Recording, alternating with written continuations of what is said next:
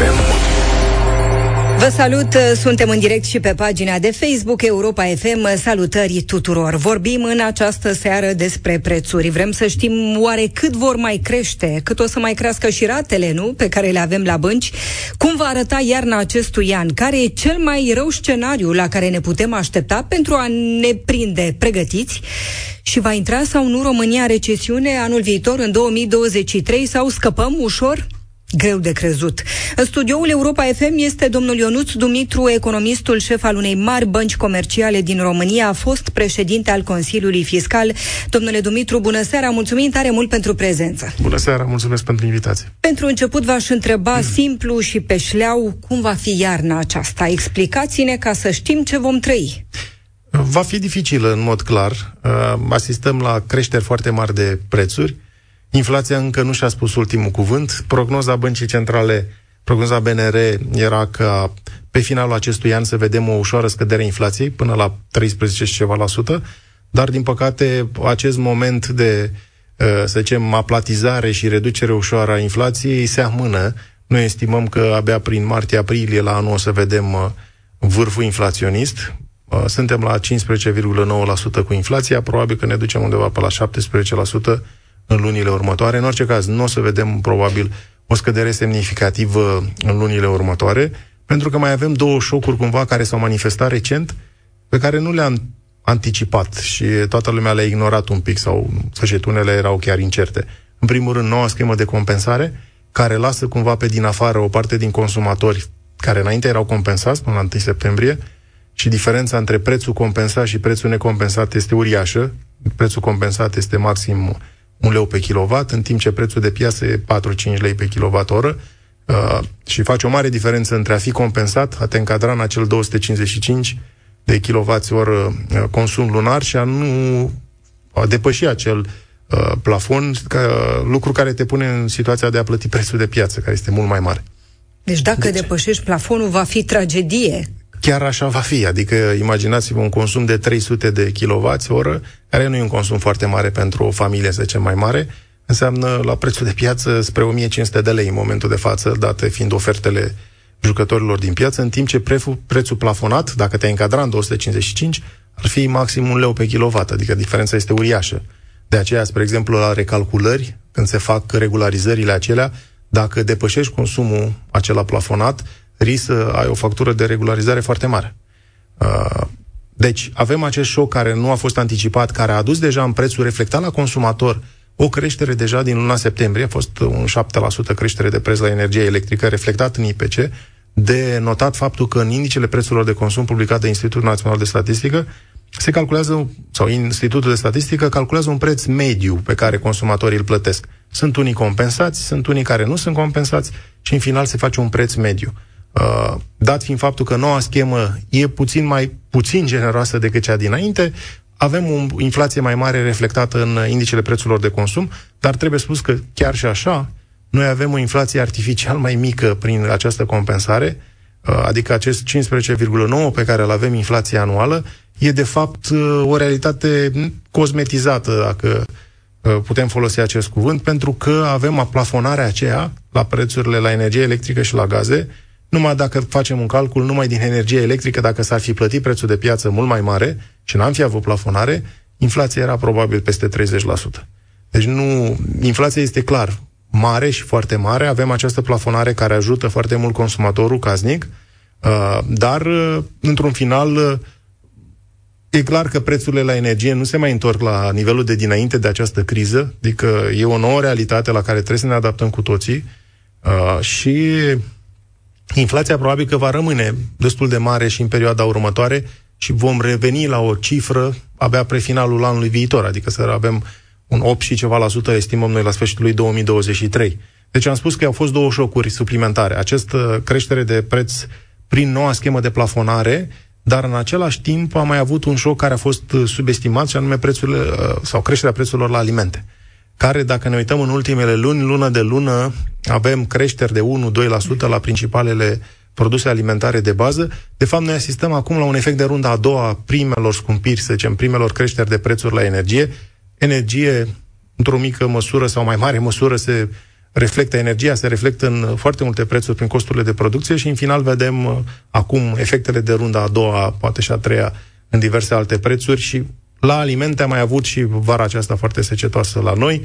Pe plan global, prețurile la alimente au crescut foarte mult și, în final, uh, bunurile agroalimentare au avut și ele o creștere destul de rapidă a prețurilor în ultima perioadă. O iarnă cu prețuri la întreținere astronomice. Asta e clar. Da, e o problemă destul de serioasă și lucrul ăsta nu e mai, numai în România. Discutăm de probleme probabil uh, în toate țările europene și nu numai. Uh, noi avem o situație relativ fericită, măcar prețurile sunt foarte mari peste tot în lume, dar măcar nu avem o problemă reală în a asigura necesarul de gaze sau necesarul de energie electrică. Știți fiind faptul că România are resurse energetice mult mai mari decât au alte țări, avem o dependență mult mai mică decât altor țări în uh, materie de importuri. Și cu toate astea, prețurile la energie printre cele mai mari din Europa. Da, asta e o problemă foarte serioasă și ridică mari semne de întrebare legate de funcționarea pieței. Adică dacă ne uităm pe această piață de ziua, ziua următoare, PZU, care a devenit faimoasă între timp, în primul rând, faptul că se tranzacționează pe ea mult mai mult de, sau foarte mult, anormal de mult, peste 50% din uh, tranzacții se fac pe acea piață, uh, în condițiile în care ar trebui să fie doar o piață de echilibrare marginală, să zicem, Uh, și în al doilea rând, faptul că având resurse energetice mult mai mari decât alții, spre exemplu, noi importăm doar 20%, circa 20% din consumul nostru de gaze, față de mediile europene mult mai mari, sunt țări europene care importă 100% din consumul lor, nu au resurse energetice deloc, și la petrol importăm cam 65%, aparent e o cifră mare, dar în comparație cu alte state se dă mult mai bine, dar cu toate astea, având o dependență de importul mult mai mică decât a altor state europene, noi avem printre cele mai mari, dacă ne uităm pe această piață PZU, la energie electrică, avem uh, printre cele mai mari prețuri din Europa, ceea ce ne arată foarte clar că piața este disfuncțională, că e o problemă serioasă în această piață. Schema de compensare trecută era rea asta e un pic mai bună, măcar? S-a trecut cumva de la o extremă la alta, pentru că dacă ne uităm la schema precedentă, ea era extrem de generoasă, în, sen- în sensul în care statul și asuma o compensare între prețul de piață, care ar fi fost el, și prețul acela plafonat. Evident că statul nu are resursele să susțină dacă aveam un preț plafonat, să zicem, de un leu și prețul de piață era 5 lei, statul își asuma diferența de 4 lei la consumurile foarte mari sau uh, la cifrele foarte mari de care, despre care discutăm uh, la nivel de consum de energie electrică, discutam de cifre foarte mari, de ordinul miliardelor de euro ca potențial impact al acestei, uh, acelei scheme de compensare. După 1 septembrie, schema a devenit mult mai puțin, uh, să zicem, generoasă, în sensul în care statul compensează doar până în 1300 de lei megawatt oră. Acum, povara probabil că s-a mutat către jucătorii din domeniu. Adică e, este absolut clar și cred că asta e un mesaj important pe care să-l înțelegem cu toții, consumator casnic, consumator industrial. Noi asistăm la o nouă realitate în care prețurile la energie sunt mult mai mari decât înainte.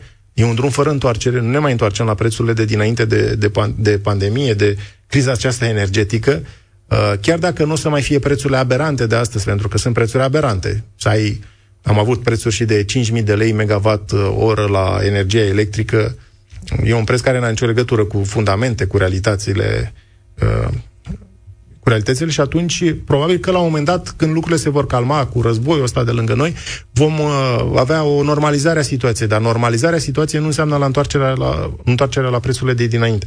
Adică cu toții, că e vorba de consumator casnic, că e vorba de consumator industrial, că e vorba de stat, de autorități, trebuie să depunem eforturi foarte susținute pentru a face câteva lucruri. În primul rând, să reducem consumurile, să ne creștem eficiența și consumatorul industrial trebuie să investească foarte mult în uh, eficiență energetică, să reducem consumurile energetice și consumatorul casnic de asemenea și, în ultimul rând, să producem mai multă energie. Că dacă ne uităm în ultimii ani, producția noastră s-a cam diminuat uh, pe diverse paliere și atunci este absolut evident că trebuie să investim mult mai mulți bani și cifrele sunt de partea noastră cumva, pentru că avem resurse energetice, putem, cu investiții uh, serioase, putem deveni exportatori de energie. Da, mai e mult până acolo. Deocamdată avem și noi o dependență mai mică ca altora de importuri, dar uh, am putea să rezolvăm dacă avem uh, deciziile corecte. Sunt oameni care au potențial financiar și care ar putea plăti mai mult la factură. Și cu toate acestea plătesc mai puțin decât înainte de această criză. Da, asta e o situație care nu are o explicație. Dacă ne uităm, prețul acesta plafonat de 0,68, 0,8, 1 leu, în unele cazuri e chiar mai mic decât înainte de criza energetică la care am asistat în ultima perioadă, ceea ce nu e normal cumva. Adică schema în sine e destul de generoasă compensarea aceasta. Dacă te încadrezi în consumul acela de 255 de kWh, uh, însă nici nu poți să pretinzi că nu s-a întâmplat nimic în jurul nostru.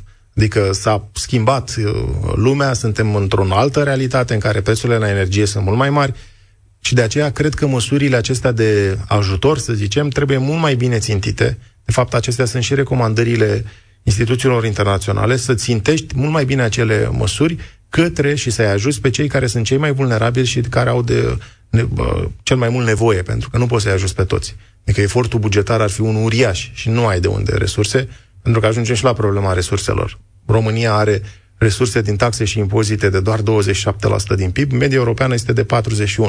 Adică cât să întinzi pelteaua și de unde să iei bani, astfel încât să uh, susții mare parte din factura la energie a tuturor cetățenilor. Nu ai cum să faci lucrul ăsta. Cred că trebuie să ne fie clar. Adică schema precedentă de compensare ne ducea către un faliment. Uh, Adică nu aveai cum să susții o asemenea situație în care să compensezi diferența între prețul de piață, care putea să fie oricât, mm-hmm. și un preț compensat uh, să susții mare parte din factura tuturor românilor. Nu aveai cum să faci. Oare marii consumatori vor ține pasul cu prețurile acestea la energie? Sau... E o întrebare bună, pentru că discutam mai devreme de această inflație la consumator, 15,9.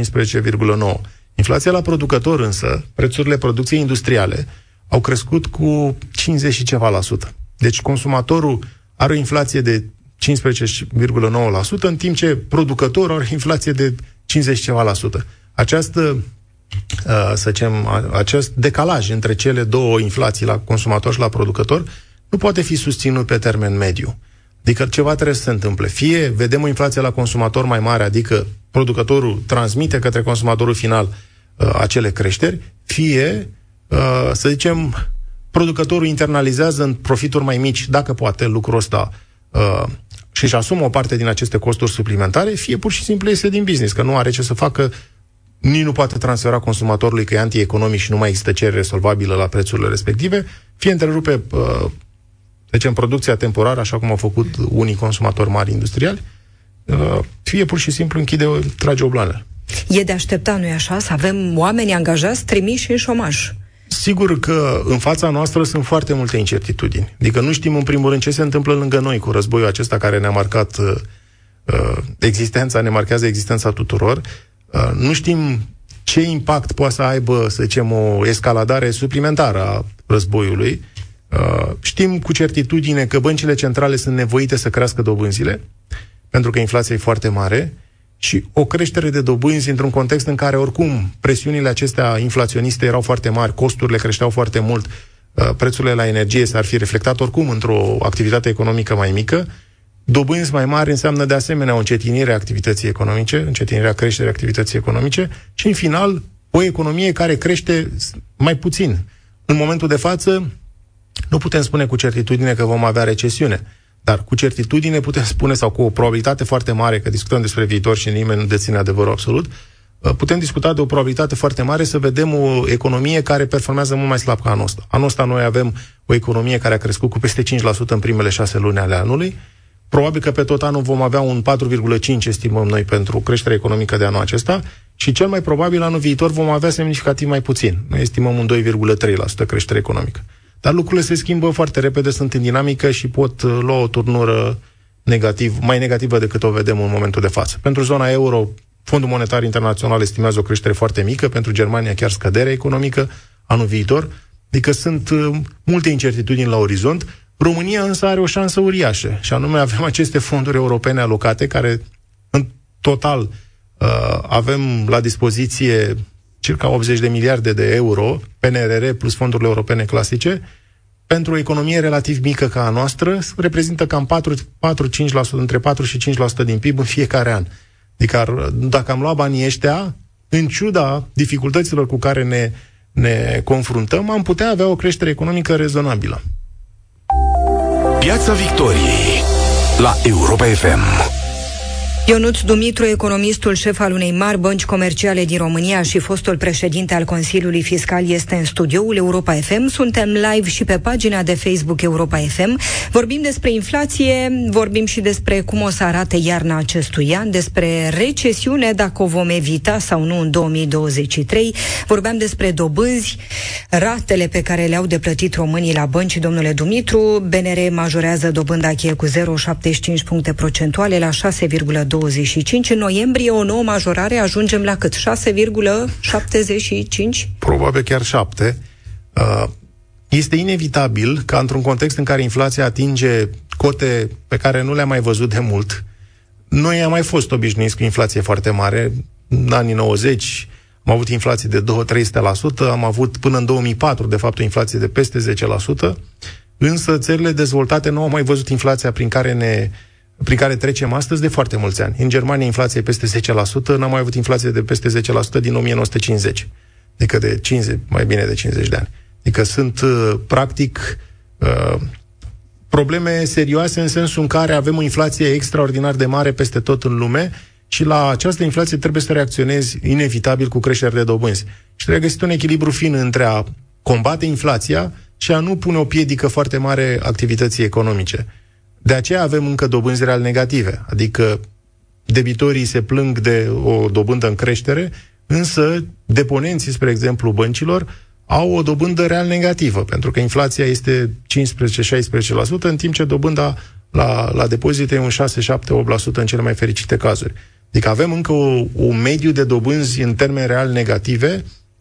Probabil că băncile centrale vor continua să crească dobânzile, inclusiv BNR va face lucrul ăsta, noi ne așteptăm la 7% în ședința următoare și poate chiar un 7,50 în prima uh, ședință din ianuarie anul viitor. Uh, da, oricum, față de inflație, suntem mult mai jos cu dobânzile. Este obligatoriu să crești dobânzile pentru că miza băncilor centrale în momentul de față nu e neapărat inflația aceasta foarte mare, care vine în mare parte din șocuri exogene. Orice ar face banca centrală, nu poate să combată prețul la energie. Cred că trebuie să ne să înțelegem lucrul ăsta sau cu creșterile foarte mari de prețuri la energie. Și atunci, de fapt, miza băncilor centrale este să reducă acele efecte de runda a doua, a treia și uh, anticipațiile inflaționiste să nu se dezancoreze. Adică dacă Banca Centrală țintește, să zicem, cum țintește Banca Centrală a României, BNR, 2,5% plus minus 1 inflație, să readucă așteptările pe termen mediu în această țintă. Adică oamenii să, și agenții economici în general, să nu intrăm într-o spirală în care toată lumea se așteaptă la creșteri de prețuri, anticipațiile inflaționiste uh, cresc foarte mult și uh, vom avea într-un final și o inflație efectivă foarte mare. Și Banca Centrală se ruptă cu instrumentele pe care le are și în România și în alte țări să reancoreze anticipările inflaționiste pe termen mediu. Adică acest șoc, odată ce îl depășim, această creștere foarte puternică a inflației generată de prețurile la energie în special, uh, când lucrurile se normalizează, se stabilizează, să nu mai avem o inflație atât de mare și să revenim în ținta pe care băncile centrale o au pe termen mediu. Pe termen scurt e clar că vom avea o inflație mare. Deci va crește dobânda cheie pe măsură ce va crește și inflația. Da, și cred că față de runda anterioară de prognoza BNR, surpriza este neplăcută și pentru Banca Centrală. Dacă vă aduceți aminte, în ultima conferință de presă a guvernatorului, ne-a prezentat o prognoză cu privire la inflație care arăta o inflație în scădere și în contextul acela era de anticipat să atingem cumva și uh, un platou și la nivel de dobânzi, în condițiile în care inflația continuă să crească probabil până prin martie-aprilie, e de aștepta ca și dobânzile să urmeze o traiectorie similară. Au început protestele ale, proteste ale sindicaliștilor Cartel Alfa din mai multe orașe ale țării pe acest fond al creșterii de prețuri, angajați în sectorul public care cer măsuri guvernamentale pentru stoparea uh, acestor prețuri la energie și gaz, stabilizarea inflației, spun ei, prin creșterea salariilor, prin creșterea pensiilor, oricum o să avem de la anul. E asta soluția sau din Inflația păcate, crește pe măsură ce cresc și salariile și Din pensiile. păcate, oricât de cinic ar părea, uh, nu este o soluție. De ce? Pentru că riscăm să intrăm într-o spirală salarii-prețuri, adică dacă ai o problemă cu inflație foarte mare, nu ar trebui să crești foarte rapid salariile, pentru că asta ar inflama și mai mult infl- inflația. Adică într-un context în care ai o ajustare puternică a, a ofertei, da? Că, practic, prețurile foarte mari de producție, costurile mari de producție, reduc oferta. Anumite bunuri nu mai sunt produse ele sunt mai scumpe, dar în orice caz avem o reducere de ofertă. Să stimulezi cererea, nu faci decât să pui o presiune suplimentară pe prețuri. Adică trebuie găsit și acolo un echilibru fin, cumva, cât de mult îmi permit și cât, cât de mare ar trebui să fie creșterea veniturilor, că trebuie să fie o creștere de venituri. Asta cred că ne trebuie să ne fie clar. Sunt multe familii care vor uh, avea dificultăți serioase în a-și da. plăti utilitățile, în a-și plăti facturile în general. Și atunci trebuie să ai o creștere de, și de salarii în sectorul public și de pensii. Dar ea trebuie foarte bine cântărită. Ce nu face guvernul? Ce ar trebui să facă guvernul și nu face pentru a stopa aceste creșteri de prețuri uriașe? Păi, cred că ar trebui să ne gândim un pic uh, mai mult la rădăcina problemei și la, să zicem, la soluțiile de natură structurală. În energie, lucrul cel mai bun pe care trebuie să-l facă statul român în momentul de față este să investească el, personal, prin companiile pe care le are și să stimuleze investițiile și în zona privată în crearea de noi capacități de producție. Noi trebuie să producem mai multă energie. Da? Pentru noi, în primul rând, dar putem produce și pentru alții. Adică asta este o măsură pe care trebuie să o, să o aplicăm.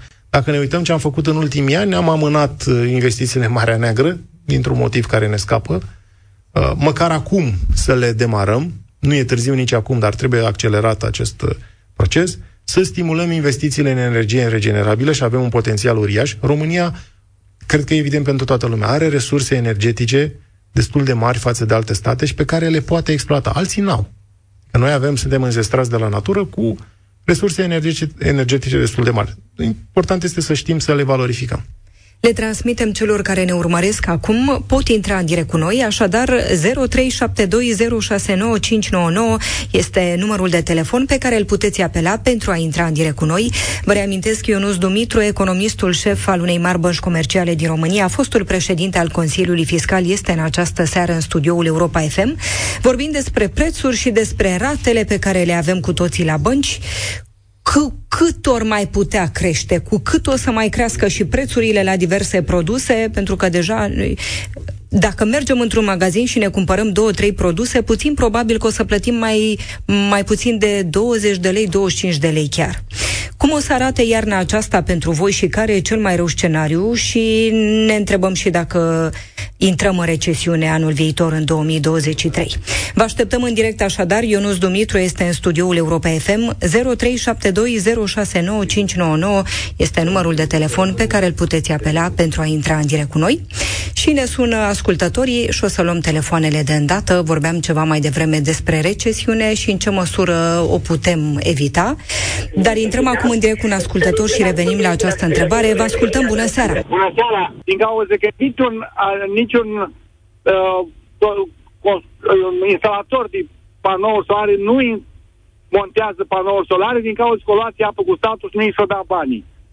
Cu dobândă de 10%, eu nu prind curajul să-mi pun panouri solare. Am avut o societate, am o societate, am avut o societate de oameni, am 27 de oameni. La ora actuală sunt în linia de plutire. Dacă merge așa, la, la 1 decembrie uh, închid, că merg în pierdere. Muncesc curent și gaz. Mulțumim tare mult pentru că ați intrat în direct cu noi. Cum vine asta? Și ce ar putea face? Sunt foarte multe programe cu finanțare chiar parțial nerambursabilă. În PNRR, spre exemplu, au fost deschise deja destul de multe măsuri și vor mai fi și în perioada următoare dedicate exact pentru acest lucru, pentru îmbunătățirea eficienței energetice în sectorul companiilor, pentru a, să schimb tehnologia de producție, să schimb motoarele electrice, să schimb liniile de fabricație, care să consume mult mai puțin decât uh, o făceau înainte.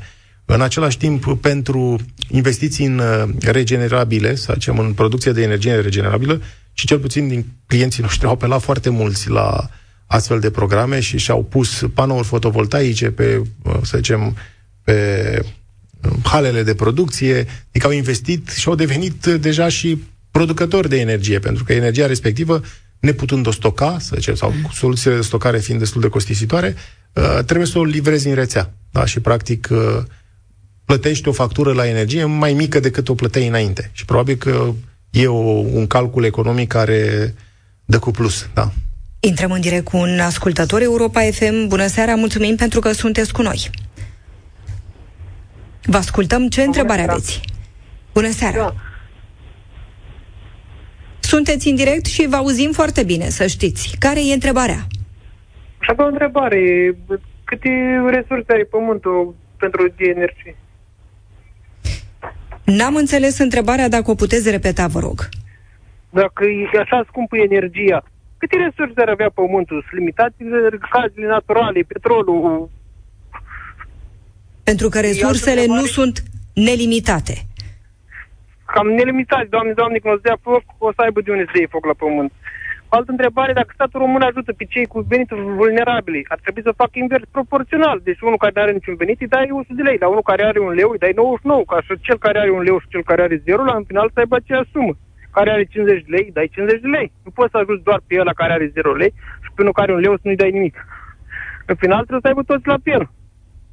Mulțumim tare mult pentru că ați fost în direct cu noi cum și cât ar trebui să ajute statul și în ce proporție, în funcție de venituri. Sigur că uh, schema de compensare, spre exemplu, la energie electrică, e un pic uh, ne sau în sfârșit, nu e foarte bine fundamentat. Adică dacă ai un consum de 255, ești compensat. Dacă ai un consum de 256, spre exemplu, ești necompensat. Adică poate cel care are 256 are o familie mai mare, și e mai vulnerabil, nu are venituri foarte mari față de cel care are 250 și e compensat și poate nu, nu are probleme financiare. Adică nu s-a gândit o schemă de uh, țintire, să zicem, a acestor subvenții sau plafonare la cei cu venituri mai mici și cei mai vulnerabili, să zicem. Că ei sunt, de fapt, cei mai exact. vulnerabili, cei care au veniturile mai mici. E și complicat, pentru că dacă ne uităm cum arată schema aceasta de compensare, o să vedem că uh, E un efort foarte mare chiar și pentru cei din domeniu să factureze, spre exemplu. Sau mulți dintre ei au anunțat că amână emiterea facturilor pentru a se pregăti cumva și a face calculele așa cum trebuie. Ați văzut că primim regularizări și de acum un an de zile, adică facturi uh, care să mai corecteze din ce s-a facturat în trecut. Adică schema a devenit destul de complexă. Dar Acum, așa cum spuneam și mai devreme, statul trebuie să gândească un mecanism care să țintească mai bine oamenii care au mai multă nevoie. Că nu toți au nevoie. Da? Spre exemplu, am auzit recent de o măsură de a ajuta pe toți locuitorii din sectorul 1. Exact. În condițiile în care mulți dintre ei au venituri mari. Adică de ce ar trebui să ajut pe toată lumea? Că nu am resurse să o fac. Am resurse limitate. Încă un ascultător Europa FM alături de noi. Bună seara, vă ascultăm! Bună seara, mă ascultați? Vă ascultăm, vă auzim foarte bine, vă rog. Uh, ok, uh, eu o să pun o problemă. În momentul de față, uh, toată inflația asta, mi se spune că vine din partea consumului de energie. Da. Ok.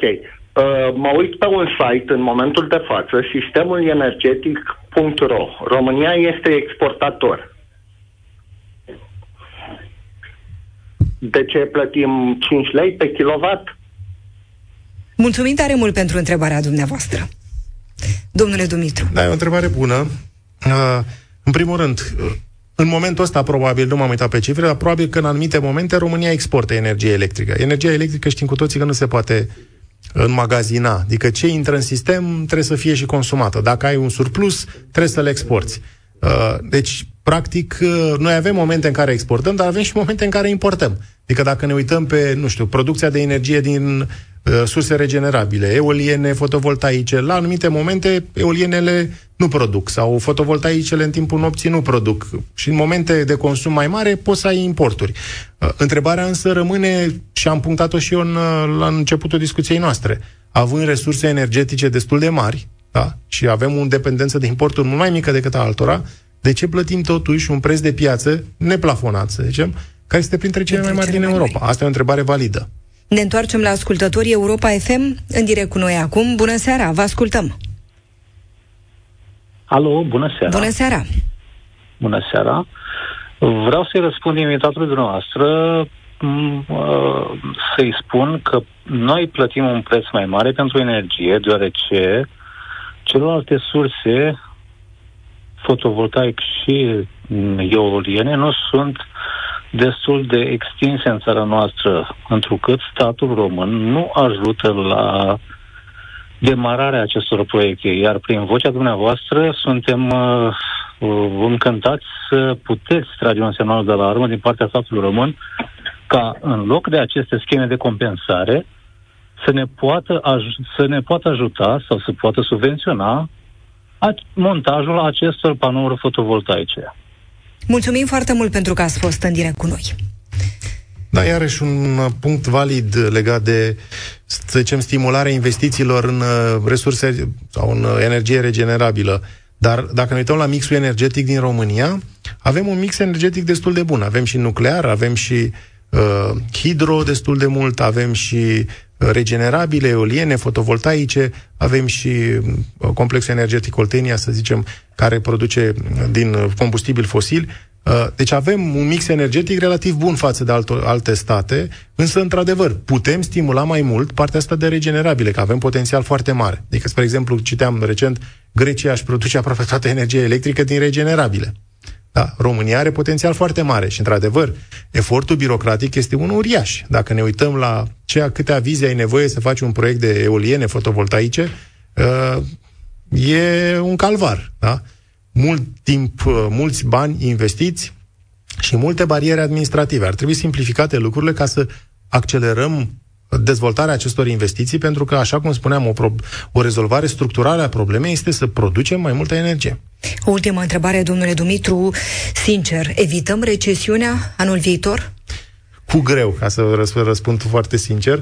Nu avem date în momentul acesta să spunem în mod cert vine o recesiune pentru noi peste noi, dar dacă zona euro, așa cum o estimează Fondul Monetar Internațional, Germania sau alte țări de prin Europa vor avea recesiune, probabil că și noi cu greu vom evita o astfel de recesiune. Dar avem șansa să o evităm. Polonia, spre exemplu, în criza financiară, n-a avut recesiune, pentru că a luat fonduri europene. Deci toate țările din Europa au avut recesiune, Polonia a fost una, din, una dintre țările europene care n-a avut recesiune. De ce n-am putea să facem și noi lucrul ăsta? Că avem, încă o dată, resurse uriașe alocate. Ce ar trebui să știe oamenii? Dacă nu evităm recesiunea, cum vor trăi anul viitor? Urmează o perioadă destul de grea pentru, pentru toți, uh, pentru că vor fi facturile din perioada de iarnă când consumurile sunt mult mai mari. Uh, factura de energie termică, încălzire, a crescut foarte mult în toate marile orașe, dublat, triplat în multe din, dintre cazuri, și atunci cu toții va trebui să ne gestionăm mai bine uh, consumurile. Adică nu e nimic uh, rău în a-ți a mai închide din becuri, spre exemplu, adică mulți spun, o aruncă pe faptul că așa faceam înainte de, de 89. Nu, dar este absolut normal să nu mai irosim resursele energetice. Și asta trebuie să facem toți. Că nu numai consumatorul casnic, și consumatorul industrial și v-am spus, sunt foarte multe companii care au investit și investesc pentru că conștientizează problema, pentru că este soluția lor de a supraviețui în ultima instanță, că dacă nu fac investițiile astea, nu supraviețuiesc. Ei trebuie să-și îmbunătățească eficiența. Mulțumim tare mult, domnule Dumitru. Vă mai așteptăm în studioul Mulțumesc Europa FM. Mulțumim foarte mult pentru prezență. Mâine vă așteaptă în Piața Victoriei colegul meu Tudor Mușat. Noi ne revedem săptămâna viitoare. Nu plecați, urmează știrile la Europa FM. Piața Victoriei la Europa FM.